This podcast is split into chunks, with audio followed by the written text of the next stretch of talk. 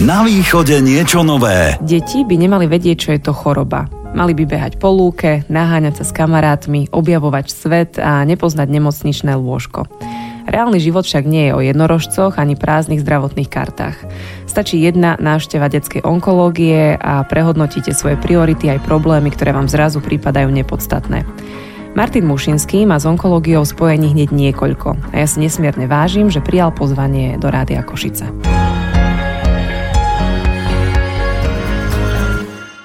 Martin, ty si prezident.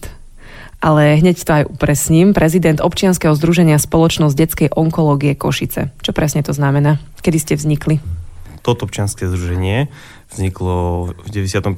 roku ako taká súčasť detskej onkológie Košice, kde vlastne uh, už vtedy sa vedelo, že tá detská onkológia bude potrebovať nejakú podporu aj zvonku, príklad od rodičov, od uh, ich príbuzných, od priateľov a podobne, kde vlastne bude potreba vykrývať nejaké ďalšie potreby toho oddelenia, aby sa ten štandard liečby zvyšoval pre tie deti. A kto každý je súčasťou vášho OZ? Ako teraz nechcem, aby si úplne všetkých menoval, ale tak vo všeobecnosti sú tam aj lekári alebo ja neviem, nejakí pomocníci, zdravotní. Členom občanského združenia môže byť ktokoľvek, kto si podá prihlášku a sa môže tým pádom prihlásiť e, do nášho občanského združenia, ale tak gro tvorí výbor tohto občianského združenia, ktorý je 11 členný a ten je zložený z 6 lekárov a 5 občianských e, osôb mimo medicínskeho pracoviska. A prečo konkrétne si sa ty rozhodol, rozhodol venovať tejto téme a onkologickým deťom? Lebo ja upresním, že ty nie si ani lekár, ani zdravotník, si policajt, k tomu sa dostaneme. a tak prečo si sa rozhodol pre niečo také? Tak moja životná cesta je už asi tak napísaná. Ja som, keď som bol veľmi malý chlapec, som bol tiež onkologicky chorý. Úspešne som sa vyliečil. Prešiel som si týmto, čo vlastne v dnešnej dobe si dnešní onkologickí pacienti prechádzajú. Tým pádom, že som bol úspešne vyliečený, mohol som vstúpiť aj do policajného zboru a vlastne celý život ja som s nimi takto spojený od svojho detstva a som sa zúčastňoval rôznych akcií a podobne pri tie detičky a vlastne už týmto žijem a venujem sa týmto aktivitám pre nich až do dnešnej doby. A je to aj tým, že ty asi veľmi dobre vieš, e, čo potrebujú počuť alebo zažiť? No tak mňa čo v živote naplňa pri tejto práci s týmito detičkami z detskej onkológie je vedieť dokázať v nich vyčarovať úsmev, napríklad radosť. Mm-hmm. Hej.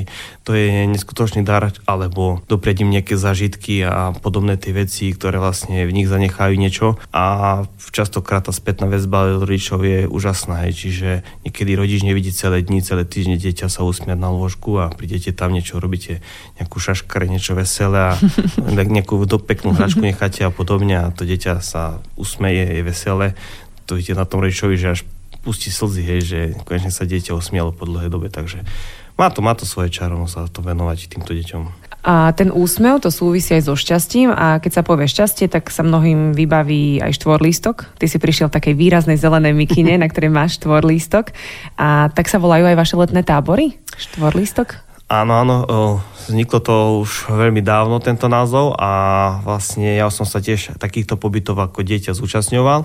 Majú veľmi dlhú históriu tieto pobyty na detskej onkológii. Sú to vlastne tak relaxačno ozdravné pobyty pre liečené aj odliečené deti z detskej onkológie. Financujú sa z, rôznych sponzorských darov a podobne a vlastne štvorlistok je taký symbol toho šťastia, že veríme, že všetci sa úspešne a šťastlivo uzdravia. Tak. Sú to teda také v podstate klasické letné tábory, ale prispôsobené asi, asi tým deťom. My už robíme aj zimné, aj mm-hmm. letné tábory. Áno, tieto tábory sú prispôsobené tak, že fungujeme, že dieťa je zúčastnené v tábore bez e, rodičov a Samozrejme, program a celý ten prebieh tábora je prispôsobený tak, že aj keď sú tam detičky, ktoré vlastne sú v liečbe, ale je to odobrené e, pani primárkou na oddelení, tak vlastne celý ten program je im tak prispôsobený, aby oddychovali, zabávali sa, nemali nič náročné a aby mali dopriané čo najviac zažitkov, radosti a zabavy, takže tak, no, aby zabudli na tie svoje starosti. A predpokladám, že ty urobíš všetko preto, aby sa zabavili, zasmiali. Máš aj nejakú prezivku u nich, či nevieš? Nepovedali ti?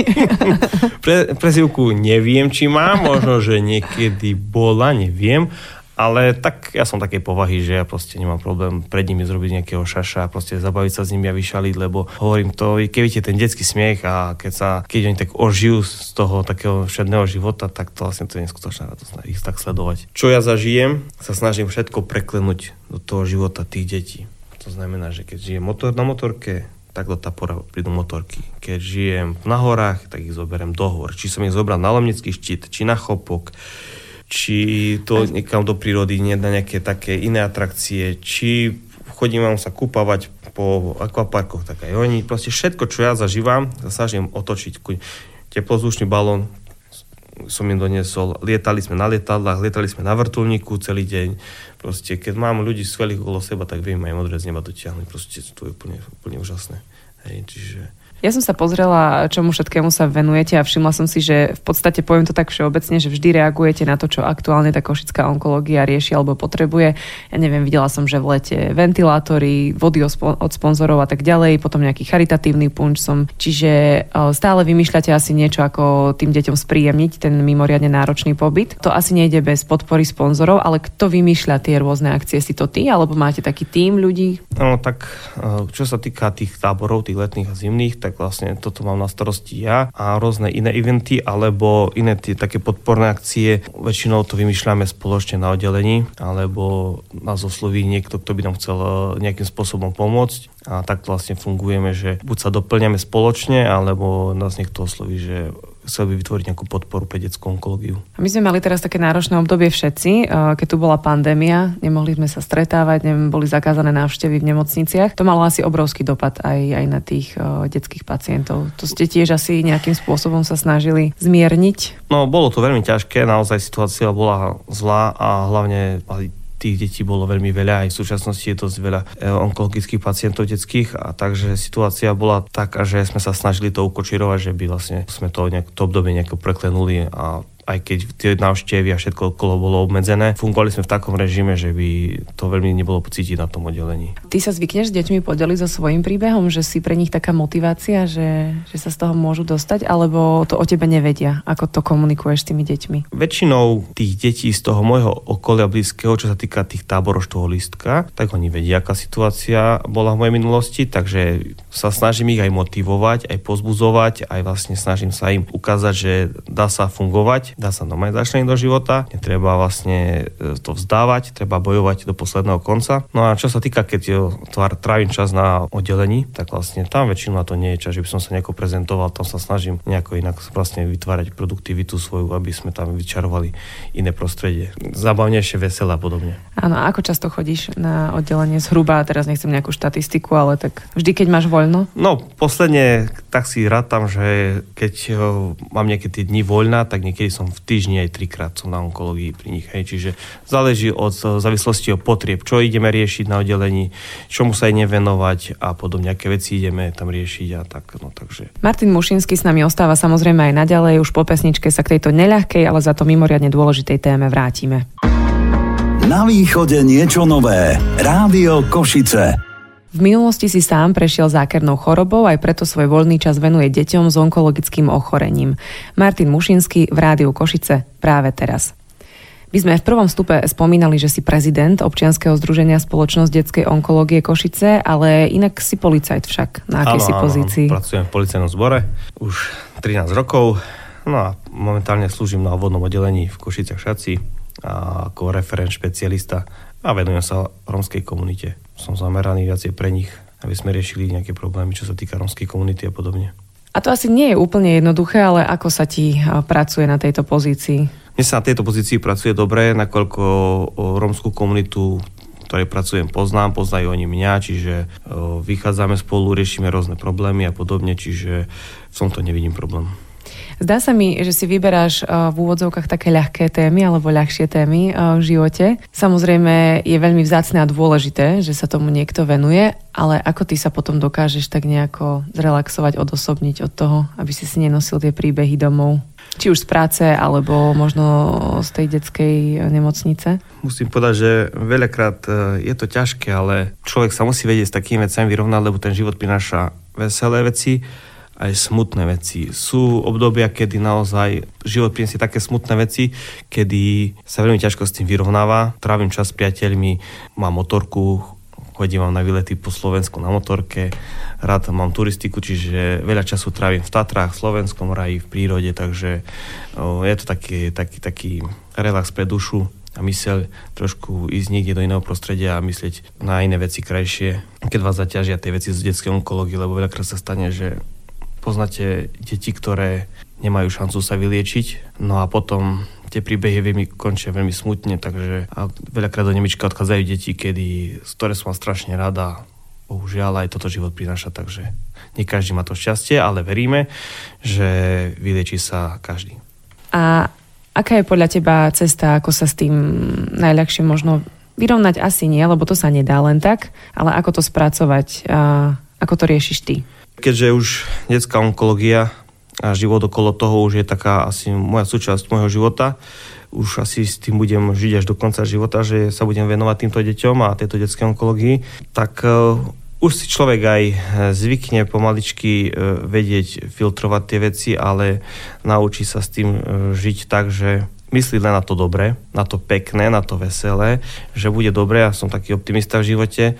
Verím stále, že stále sa podarí každé jedno dieťa úspešne vyliečiť. A keď náhodou prídu nejaké tie smutné chvíle, tak vlastne človek eh, si povie, že toto asi tak osu zariadil, ale stále verím, že bude dobre. A ľudia nemali prestať bojovať a veriť v to, že raz bude lepšie, lebo si myslím, že to v takýchto prípadoch je to potrebné mať vieru v to, že sa podarí. Poďme teda k takým veselším, príjemnejším témam, keď už si teda naznačil to, uh-huh. že, že musíme byť optimisti.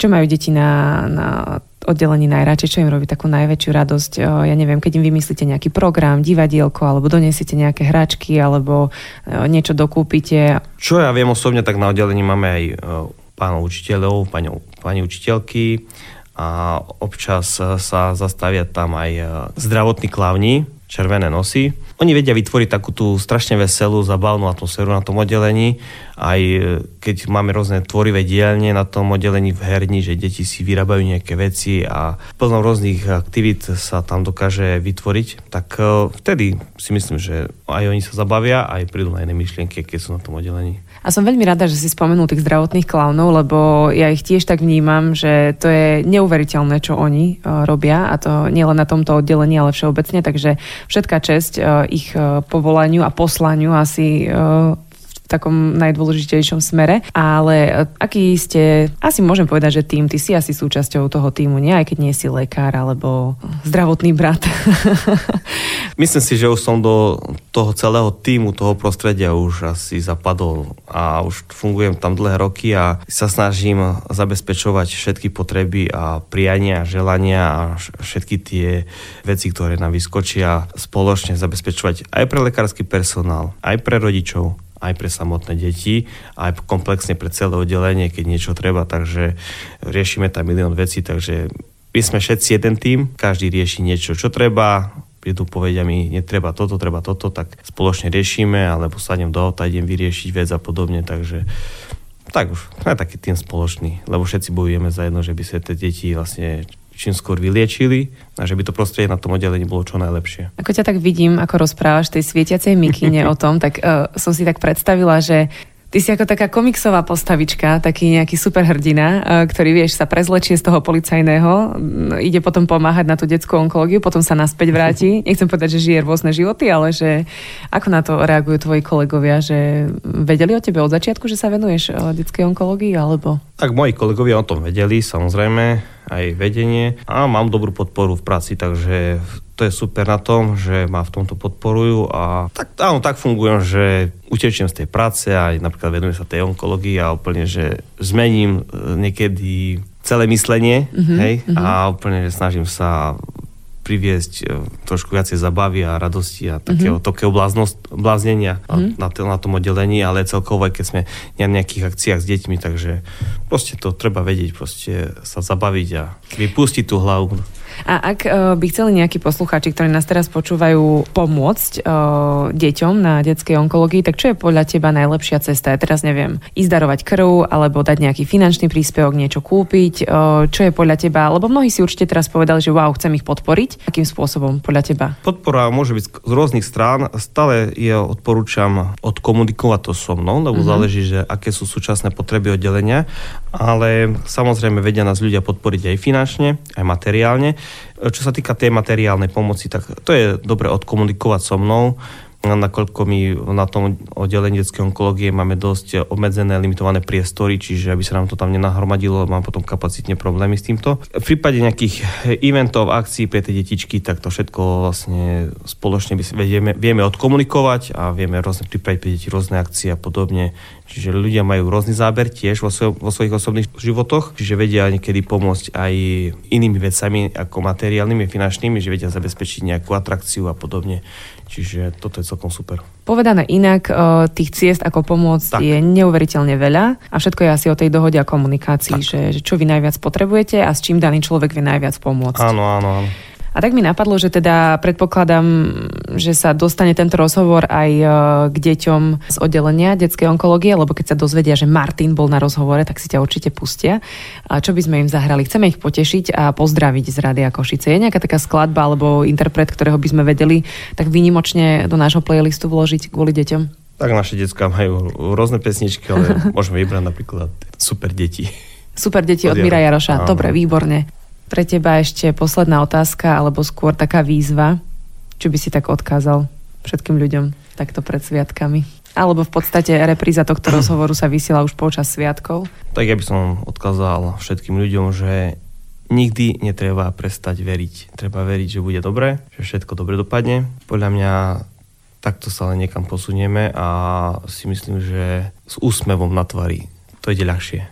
Sú témy, o ktorých nechceme hovoriť ani počúvať. Slovo rakovina sa bojíme čo len vysloviť. Zákerná choroba, ktorá neľutostivo berie, čo je stojí v ceste, je ešte väčším strašiakom, keď sa spája s deťmi.